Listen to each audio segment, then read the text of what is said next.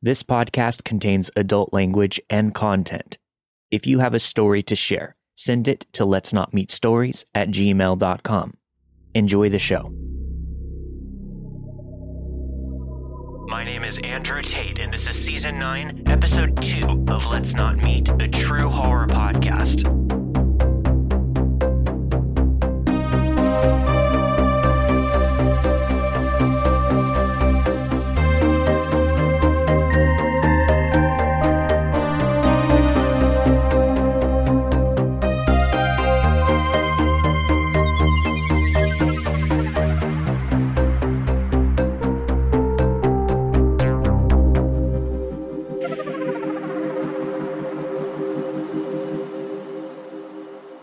Welcome to the show. I have some very important news for Seattle ticket holders for the show on August 25th.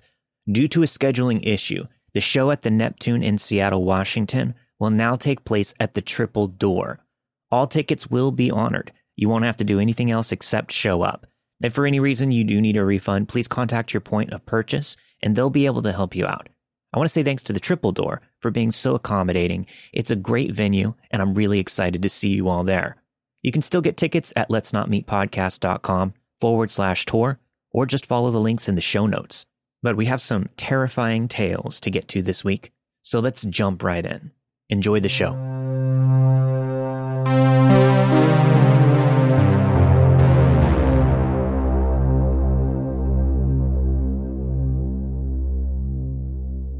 I'm a 27 year old woman, and this happened to me nine or 10 years ago when I was a senior in high school.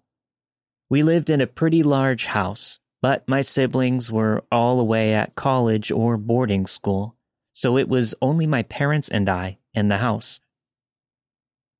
I'm a crazy light sleeper. So when I woke up in the dark and saw my alarm clock flashing 3:11 a.m., I wasn't too surprised. However, I was wide awake, not just groggily stirring in my sleep. I lay there, wondering what had woken me up, when I hear very soft footsteps on the stairs outside my bedroom. The door to my room was parallel to the left side of the bed, and I happened to be laying with my back to the door. When the footsteps approached my door, I thought it must be one of my parents checking on me for some reason. Then the doorknob was turned so slowly. Still, I thought they were trying not to wake me up. The door began to open, again slowly and carefully. It made a creaking noise, no matter how slowly it was opened, so the person finally shoved it the rest of the way to silence the creak. Still, my naive brain thought that it was one of my parents. Until a flashlight clicked on. I froze Terror flooded my insides. I remember that I instantly broke out in a sweat. They were behind me. I was facing away, so they couldn't see my eyes. They couldn't see that they were wide open as they shone the beam straight on me. I always used to think that if something like that were to happen, I would be such a badass.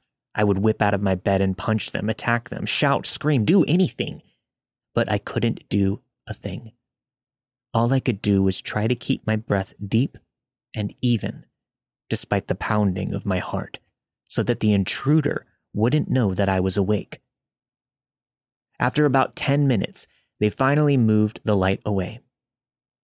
I prayed and begged and bartered with anything that would listen to me as the intruder walked around my room, looking at my things. I could vaguely see their shape, large and bulky, like they were wearing two coats. They had a baseball cap on.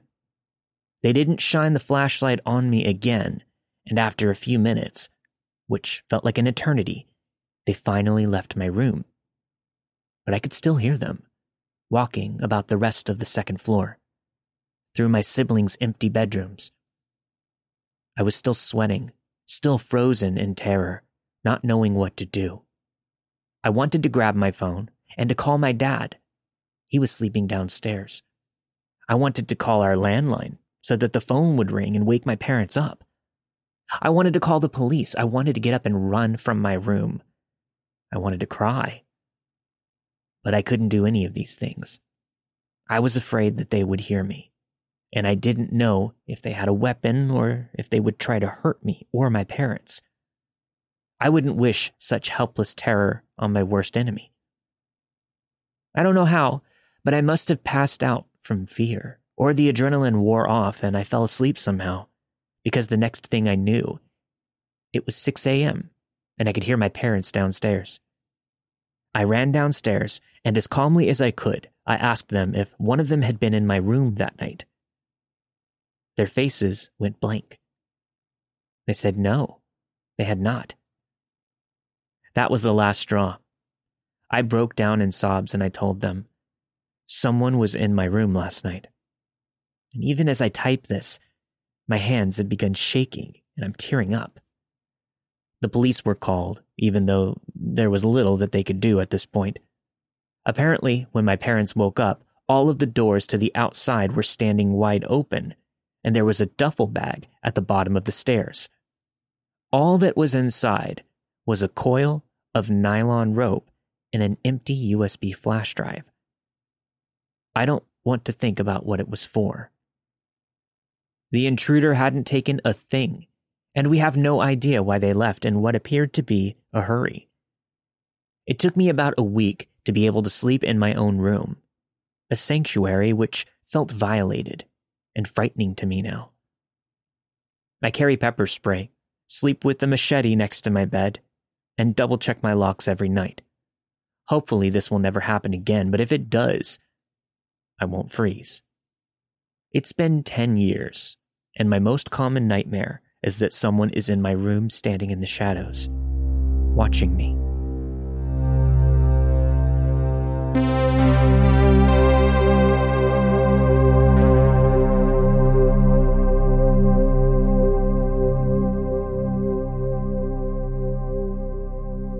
This happened around four months ago. I debated on whether or not I should share this because I wasn't sure if I was being paranoid since I watch a lot of true crime. Looking back now, it creeps me out to think of what could have happened if I hadn't acted as I did. Yeah, sure, I could still be paranoid, but something in my gut says that I wasn't. I get back to my gate from a small path at the start of a creek just off the main road. You can go the longer way around to get to my front door, but usually I just take the back gate because it's quicker. The creek is on the left side of a path surrounded by trees. The local council has a problem with how many bats live there. On the right side of the path, you see the backs of houses. Some have gates like mine. If you follow the main road for a bit, there's an underpass that is always covered with graffiti. It always gets painted over, only for more graffiti to appear and the cycle continues. I was hanging out with a friend. We went on a bike ride and we had a picnic before school would start back up again. It had gotten pretty dark by that point, and I was heading back. I went through the underpass, which in itself is a sketchy thing to do at night, especially considering that I was a 16 year old, 5 foot 4 female. I got onto the main road and started riding in the bike lane, and I noticed all of the bats in the sky. It was rather pretty, actually. I also noticed two cars by the curb on the other side of the road with their lights on. One of the cars was black and had tinted windows, and the other one was a bigger four wheel drive car, also black with tinted windows that had a mattress tied to the roof. I just assumed that someone was having a party or whatever and kept biking. I heard cars behind me, but that's not unusual considering it is a main road, even if it does get pretty quiet at night. They slowed down so that they were driving behind me, which was odd. I was guessing it was because they didn't want to hit me. I mean, no one was on the other side of the road. I was in the bicycle lane. They could have just overtaken me if they wanted to. I found myself biking even faster because I felt like I was the reason they were driving so slow. As I was thinking about this, a car overtook me, but didn't speed off. It remained driving at my speed, but in front of me. It was then that I noticed there had been a car behind that car that was also driving at my speed, but behind me. Needless to say, I felt creeped out. I was being sandwiched between these two cars, and I realized that they were the same ones that were parked at the other side of the road earlier. The fact that they were pretty much the exact same car you think of when you think of a creepy car didn't help. I kept biking until I got to the path by the creek that I usually take to get to my back gate. I was having second thoughts, though. It was dark. Not many people take that path, and it was surrounded by trees, not to mention how creeped out I felt by what was happening with these cars. I thought it would be best if I turned down the path because these cars would probably just keep driving. But the second I thought of that, the four wheel drive in front of me indicated it was going to the curb just in front of the path. No, this is not happening. No way was I going down that path considering that there was no reason that someone would pull up there. There wasn't an entrance to anyone's house nearby or anything except the darkness of the creek. I was going to go the long way around. I overtook the four wheel drive that had now pulled up to the curb to continue along my bike lane and the long way around to my house. As I overtook this four wheel drive, it indicated it was going to leave the curb. They hadn't even been there 10 seconds when the car that was behind me stopped to let them out. The four wheel drive went back to sandwiching me with that other car. Pretty much any remaining thought I had of this being a coincidence went out the window. I turned up the path that goes to the main road when the cars noticed this, they too did the same. By this point, my heart was beating so fast, I came up with a split second plan. I needed to turn left at the T intersection to get to my house, but I didn't want to risk these cars knowing where I lived. So I continued to go straight, pretending that I wasn't going to turn. They continued also. When it was no longer possible for them to take a left, I did a quick turn and sped down the street. I heard both of the cars speed off. I don't think I had ever biked that fast in my life. I flung open the front gate, and as it closed behind me and my bike, I heard cars speeding. They were approaching my street from the left. I panicked and ducked down, peering through the gap of my fence. I had a sinking feeling I knew which cars would come past. Sure enough, the black four wheel drive, and that other black car sped past. So, to whoever was driving those cars late at night, and whatever it was you wanted with me, let's never meet again.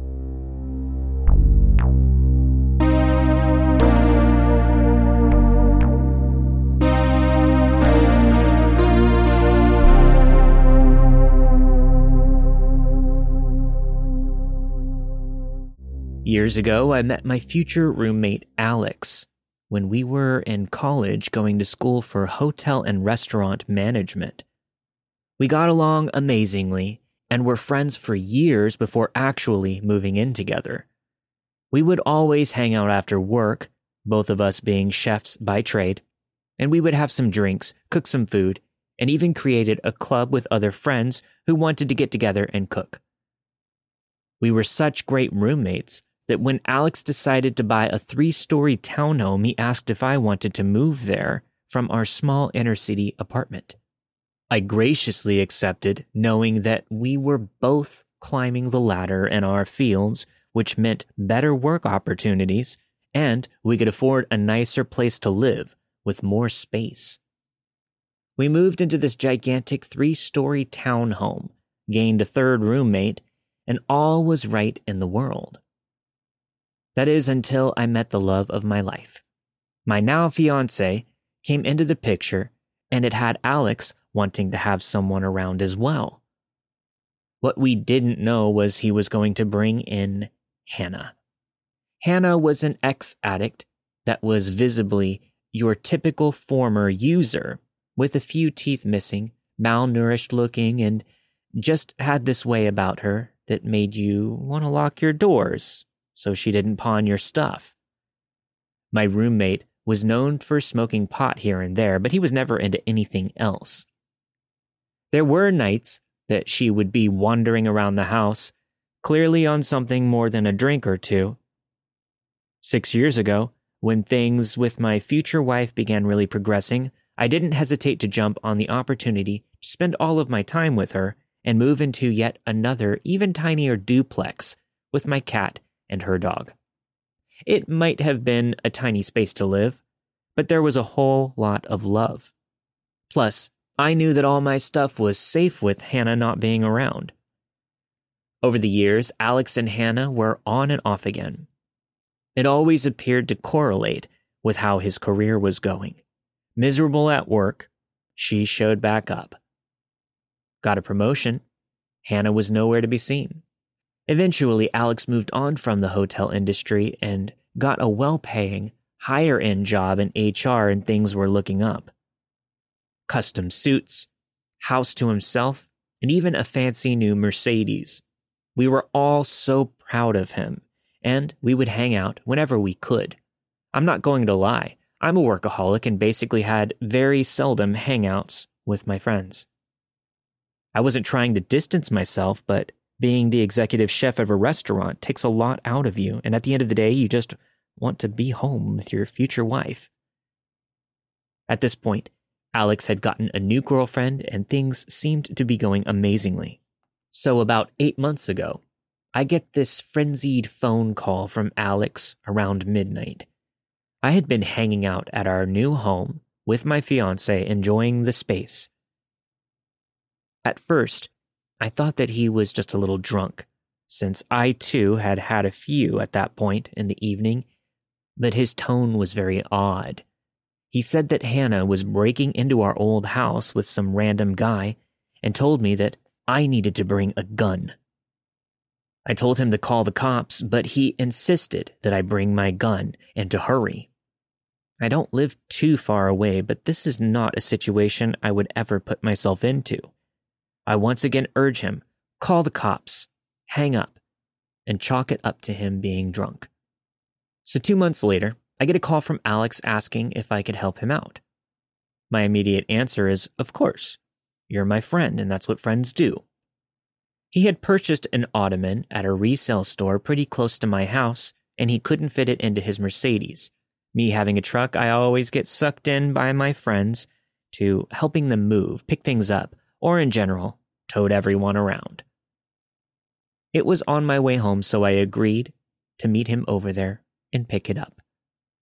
Alex was in good spirits, a little up tempo to what I'm used to seeing, but his appearance was off. He seemed skinny, really skinny, and his skin had all of these small pockmarks on his arms that he claimed was from working with insulation. This was odd because he didn't work in construction, and I hardly ever knew him to do anything DIY. That was my department back in the day. I even have a full garage workshop. We unload the piece of furniture and he asked me if I could help him out with something else. I, of course, being the friend that I always have been, agree and start heading up the stairs. As I round the stairs to the second story, who do I see but Hannah in the kitchen doing dishes? I say hello cordially, with absolutely no acknowledgement of my presence. I shake it off and head up to the third floor where he asks me to help him rehang his 150 pound master bathroom mirror, which somehow was now lying on his bedroom floor. This is yet again kind of weird, but I agree. I remove my sunglasses from my collar of my shirt, trying not to get them damaged. We get the mirror hung. I say my goodbyes, citing that I have several more things to do on the way home. And that was it. Yet I drove away questioning why in the hell was the girl he called me frantically about two months before in his house like nothing had ever happened? He asked me to bring a gun. He texted me while I was on the road that I had left my sunglasses at his house and asked if I wanted to grab them later. I agreed. Once home, I spoke with my fiance about it and we both kind of let it fall out of our minds, figuring Alex was back to the on again, off again routine. A few weeks go by, and I'm in the middle of opening my first bar that I'm co owner of, so things are hectic, to say the least. I have completely forgotten about my sunglasses at this point, and I'm in full workaholic mode of the highest caliber. He sends me a reminder text or two, and I basically mention I remember, but I'm very busy at the moment. If he could hold on to them for me, that would be great. To be honest, with Hannah there, I figured they were probably already gone to the pawn shop. Once again, time passes and I forget about the glasses. Now, this brings us to one month ago, when I'm getting a call from him at 9 a.m. I'm excited as always to answer his call and greet Alex as I always do. Hey man, what's up? The response to this day absolutely curdles my blood. Hey brother, I'm going to fucking kill you. Where the fuck are you? I take a step back and look once again at the caller, ensuring that this is Alex. He starts ranting and raving in the most malicious voice I had ever heard, saying that he was going to fucking kill me over and over again. I was dumbfounded, considering that I hadn't talked to him in months and have been his friend for 14 years. I ask him what he's talking about and tell him I'm at work. He screams, fuck it, and hangs up the phone. Being that this is the first time either of us has ever had any raised tone with each other, I tried calling him back. I tried again, to no avail. I was just trying to get to the bottom of this, all while physically shaking from this interaction. My employees were looking at me, asking what was wrong. No words could come from my mouth, though. I try one last time to call him back, trying to figure out what this was all about, because I have never done anything to him to warrant such aggression. And then I text him, asking what he meant, since I haven't talked to him in a few months asking if he's okay, offering my help if he needs anything. I don't hear back at all from Alex, and I'm left feeling very uneasy.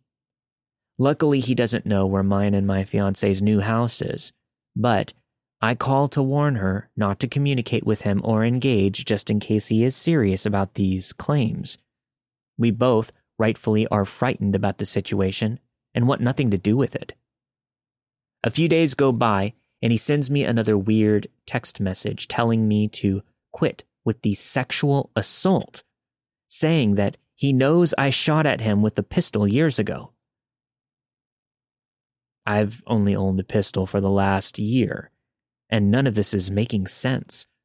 Once again, I ask him if he's okay and offer any help that he needs, which is met by more death threats. I in no way have ever done anything to ever hurt a soul, let alone commit such atrocious acts. I reach out to my best friend to find out that he's also receiving very weird and paranoid messages from Alex asking him to stop, quote, placing algorithms in the world to stop his happiness. He too is just one of our college friends. If he knew how to do that, he would be making bank working for Google or some other large Silicon Valley company. His former employer reached out to us as well, whom were very close, saying that he was talking nonsense over the phone and begging for money. Red flags are flying everywhere, and we have no idea what is going on with him. Is he on drugs? Is this some kind of mental break? No one wants to assume anything, but I am the one that's receiving the brunt of it all with death threats and false accusations of impossible acts. I stress about it as much as I allow myself, but eventually the messages stop and I begin to regain a level of regularity. Now that leads to this morning. It had been almost a month since Alex had reached out to me, and I figured he had leveled off his high and was finding help, hopefully. Wrong. 7:22 in the morning I get a text threatening to kill me, calling me a murderer, a rapist, and hoping that I choke on the food I tried to eat today. He literally calls me the worst human when I've done nothing in this world but help and be kind to him throughout all of the years. I finally stop the coddling and confront him, saying whatever drugs he's on are affecting him, to the point that if he ever contacts me again in this manner, I'll cut him out of my life forever. I know I put up with a lot at this point, but I really did hope that I could save him. I got on the phone with the local police and called a welfare check on him because he definitely is not in the right mind. He instantly blows up at me, threatening to report me for shooting him, yet he's never been shot in his life. That was the last straw. I blocked Alex after telling him he needs to get help and he's losing one of the last people who care about him in this world. I didn't sign up for this. No one did. The cops never made the return call about the welfare check either. Drugs are most likely involved, but the scary part was that he stated that he was sober, which makes it even more terrifying. Was he capable of fabricating all of this in his mind? I spoke with all of our mutual friends, and no one is brave enough to approach my old house for fear that he's capable of murder. I only live about seven minutes away from that house. I've recently installed four security cameras because of this harassment, and I pray to goodness he never finds me or my loved ones. Meth can destroy a brain from the get go, and this is my opinion of what has happened. One thing is for sure the day he met Hannah and brought her into our lives, his life has been on a downward spiral. To Alex, my strung out former roommate, who I hope gets the help he needs, and Hannah, you piece of shit. Let's never meet again.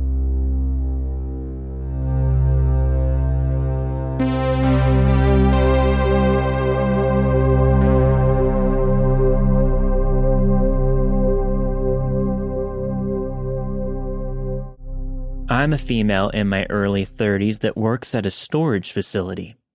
I am the on site manager, which means I get a two bedroom apartment rent free. It's great because I don't pay rent or utilities. But the downside is that all my customers know exactly where I live. I'm married with two kids, and my husband is a pretty big guy. So when he's home, I feel safe. But when he's not, which would be obvious to anyone because our parking spots are visible to everyone, I can get kind of nervous. I work solo almost every day that I work. I often take people up into the building to tour a unit when there is no one else on the property. I try to always keep people in front of me or in my line of sight because these are still strangers. I know 99.99% of people are perfectly safe but you never know. One day I toured a man in his late 40s. I was trying to ask the normal questions to see what he would be storing and figured out the size of the unit that he would need. He wouldn't talk much, but he did say that he needed a large unit. I said okay, and we found one that worked and I rented it to him. I was at the end of the business day, and I already went into overtime renting to him. I made him aware of this, but after the rental, he wouldn't leave. The man never seemed threatening, just weird, and he made me uncomfortable. He just sat in my office. I started turning things off and hoped that he would get the hint. He didn't. My husband and kids were already home inside the apartment. I had already asked him a couple of times if there was anything else that I could help him with, and he said no, but he just sat there. Finally, I had to walk to the door, so I said, Okay, have a good night. He finally got up. Oh, okay, he said as he left. I didn't want him knowing that I lived there, but he stayed in the parking lot and he saw me walk to my front door. Fast forward a few days, when he was moving his stuff in, he apparently was a truck driver because he parked his truck across the street and would use a cart to bring his items over. Sometimes my husband drives Uber on weekend nights to earn some extra money. That weekend, he was out. My kids were sleeping when I heard a car sound like it hit its brakes. Then I heard crying sounds. but it sounded somewhat like an animal. I thought maybe somebody hit a dog. I walked outside, but I didn't see an accident or a dog. But his truck was still just sitting there across the street. This was already very late past the access hours to storage. When I went back to watch the cameras, he had been there all night, pulled up right after my husband had left, and never went to the storage. He just stayed in his truck. Anytime that he comes to the property, he will come into the office, but he doesn't need anything. I'll try to be nice and ask if he needs help, but he just says no, then stands there, uncomfortably long, until finally he leaves. A couple of times, I've actually had another employee here with me, and I pretend to be busy or on the phone when he comes in. The other employee will try to help, but he completely ignores them like they aren't even there, and he tries to get my attention. Even when he thinks I'm on the phone. I will ask if he needs anything and I'll gesture towards the other person, and they say, Can I help you? He just says, Oh no, I'm fine. Then proceeds to stand around before finally leaving. Even if he comes in his regular car and not the semi truck, he'll park in the front parking lot so that he can walk through the office. The other day he came here and parked in the parking lot. I quickly got up and locked the doors, then went to walk the property. His unit is on the third floor, so I was walking around the second floor. I was cleaning a unit with my headphones on, and out of the corner of my eye, I see something moving. I look up and it's him. He says, I found you. I asked if he needed anything, and he said, No. He just stood around like he did in the office. I wasn't about to bring up why he's on the second floor. I just finished quickly and said, okay, bye.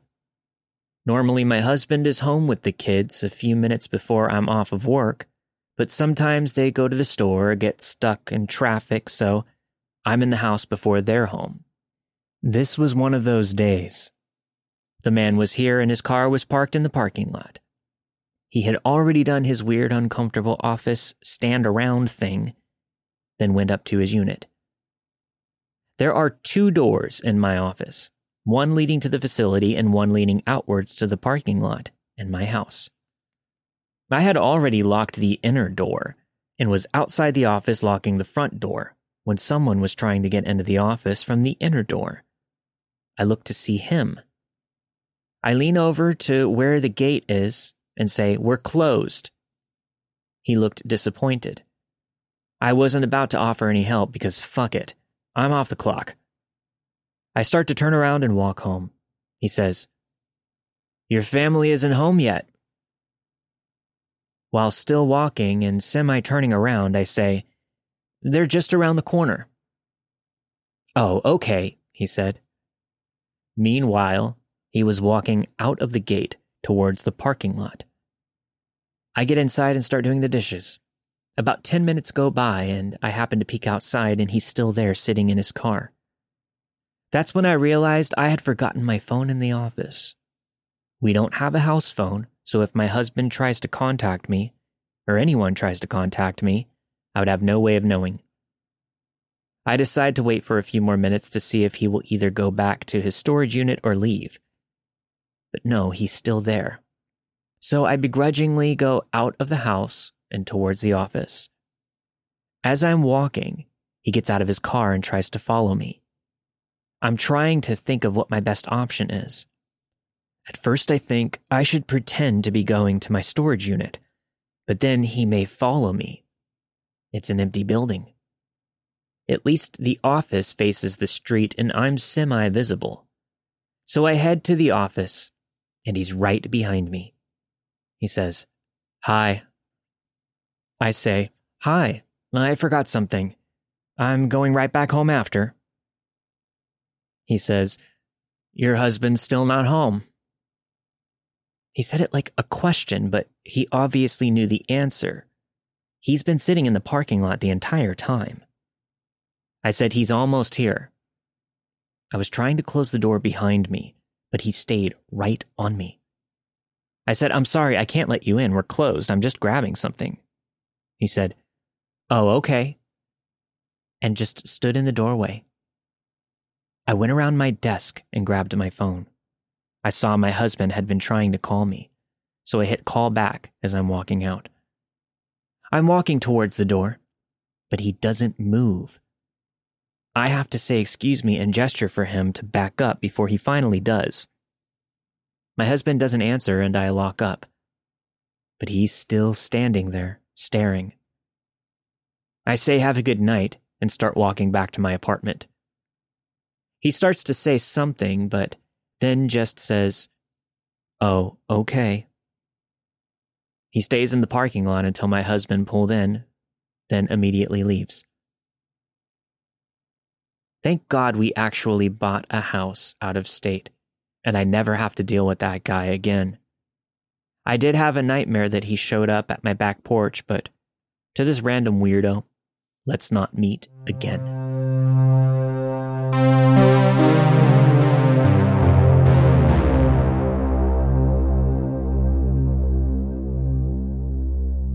This story takes place around 2015 when I was about 11 years old. My mom, brother, and I were just moving into our new house in a janky neighborhood in Indiana. Not a safe place by any means, but it was affordable. Our house shared a driveway with our next door neighbor, who I'll call Don. Our house was built sideways, so what was meant to be the front of our house actually faced Don's house. My bedroom's only window was along that wall, as well as our front door and the window to my mother's room. Right away, we knew Don was a creep. He dead stared at me and my mom the whole day while we were unloading our U Haul, and he constantly had boys over at his house for God knows what. He was a 60 something year old man who hired 13 to 21 year old boys to do work for him, always in the middle of the night. He stored a bunch of junk in our shared driveway, and it seemed sometimes he liked to hire these boys to make as much noise at night as possible. Since my mother and I slept along that wall, it was almost impossible to fall asleep if you weren't already asleep by 10 p.m. I remember being constantly unsettled by the flashlights being outside my window and all of the noise and the boys and men talking. I had blinds on the windows, but they didn't quite close all the way, and I insisted on having these cute sheer butterfly curtains on the windows. I didn't know any better. My mom and I tried to ignore it, but over time it became clear that they were aware there was a younger girl with a sheer curtain. They started waiting for us to fall asleep. Then they would shine their lights through my blinds. My mom had woken up a couple of times because of the noise, peeked out her window, and caught them watching me. But she didn't want to scare me. Multiple times, she would get up in the middle of the night to threaten these guys into leaving me alone. And not only did Don not do a thing about it, he encouraged it, often participating himself. My mother called the police a few times on them. They said that they would look into it, but they never actually did, no matter how bad it seemed to get. These guys were aware that my mother had been calling the police, because she did it in front of them to try and scare them into stopping. And when they realized they'd never come, they got cocky. They got louder and more obvious because they knew no one was going to do anything. After about six months, it would start waking me up at night. Being 11 years old, waking up to flashlights in your window and a group of men staring at you is obviously unsettling. I started fully dressing myself to sleep instead of wearing my nightgown, and I would hide my head under my blanket when I heard people talking outside. If the night was bad enough, my mom had me sleep in her room just so they couldn't break in and take me if they decided to go that far. I started carrying around this paranoia and fear when I was around any boy that I saw in the neighborhood, not knowing who was on Don's payroll and watching me sleep at night.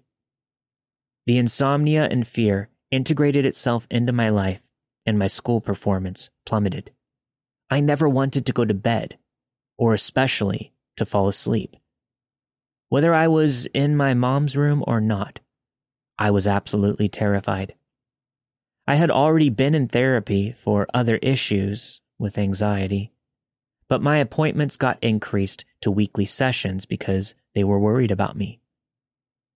It all came to a head after about 10 months in that house. One night I was in my bed, for once actually sleeping, and I woke up to the sound of my mother in my bedroom on the phone with the police, relaying things that these men outside were saying that they would do to me. They were finally threatening to break in and laughing it up about all of the things that they'd force my 11 year old self into when they got their hands on me. Police once again said that there was nothing that they could do unless they took action, as there wasn't a clear property line because of the conjoined driveway. My mom flipped and hung up the phone. I went to her bedroom. The men outside were laughing, I guess thinking that she gave up. I was pretending to still be asleep, too afraid to do anything. The next thing I hear is my mom bursting open our front door and screaming at the guys outside the window, threatening to shoot if they didn't get off the property. My mother pulled a shotgun from the back of her closet. She went outside and pointed it directly at them. They had no idea that it wasn't loaded, so they freaked out and ran away. Apparently, Don was freaked as well.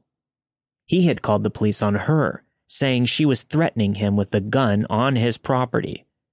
Of course, this time the police actually showed up and knocked on our door. I had gotten out of bed by now and was instructed to stay in my room. My mom answered the door, having already put the gun away. They questioned her about the shotgun and the incident that had just occurred. She explained everything that had happened and that she had been asking the police for help many times, but she had never stepped out of that kitchen door. So she was on her property. She told them all about what Don and the other guys had been doing, and after confirming that she had in fact been calling for help for months, and even earlier that night, the police let her go back inside. I peeked through the blinds after the front door was closed and I saw police talking to Don. But no arrest was ever made regarding that incident. But it also didn't happen again, that we know of. We moved out a few months later, as soon as we found a place to go to. And as we were moving out, we found out Don had been arrested on meth charges. Let's just hope, for the sake of whoever moves into that house next, he stays locked up for a long, long time. Today, I still carry that paranoia. I've been diagnosed with PTSD from that incident and other terrible things that I've been through.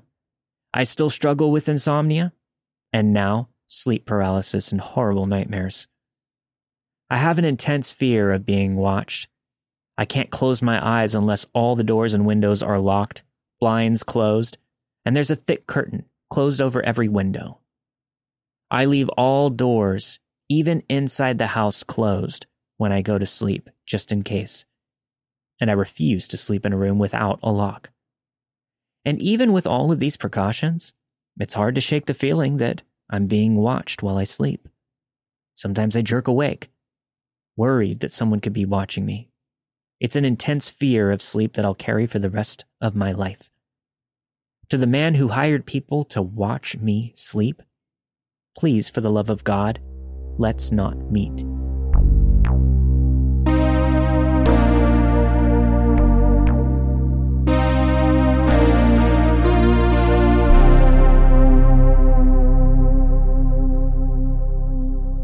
Thanks for listening to this week's episode of Let's Not Meet, a true horror podcast. And don't forget, that show in Seattle on August 25th has changed from the Neptune to the Triple Door.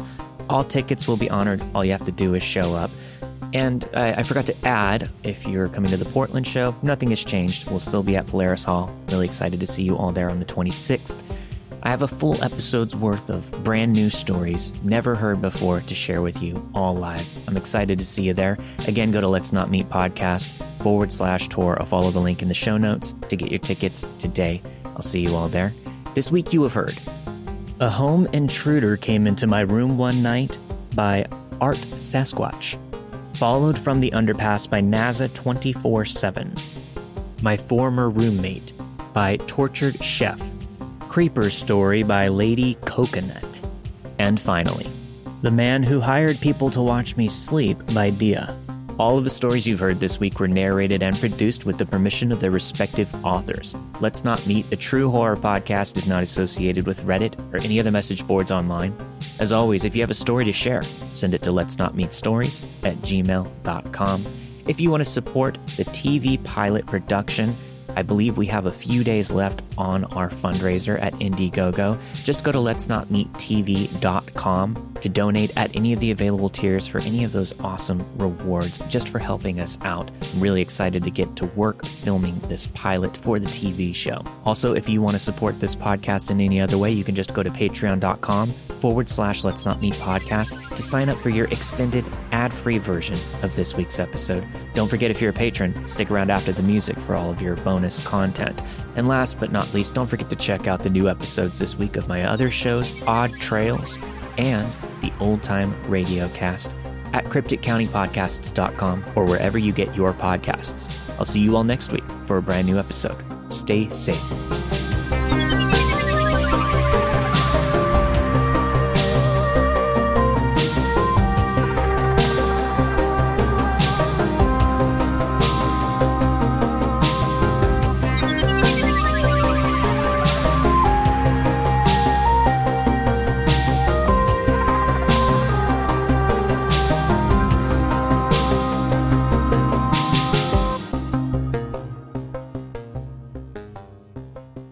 Some backstory, I was a 19 year old girl, and my best friend, who we'll call.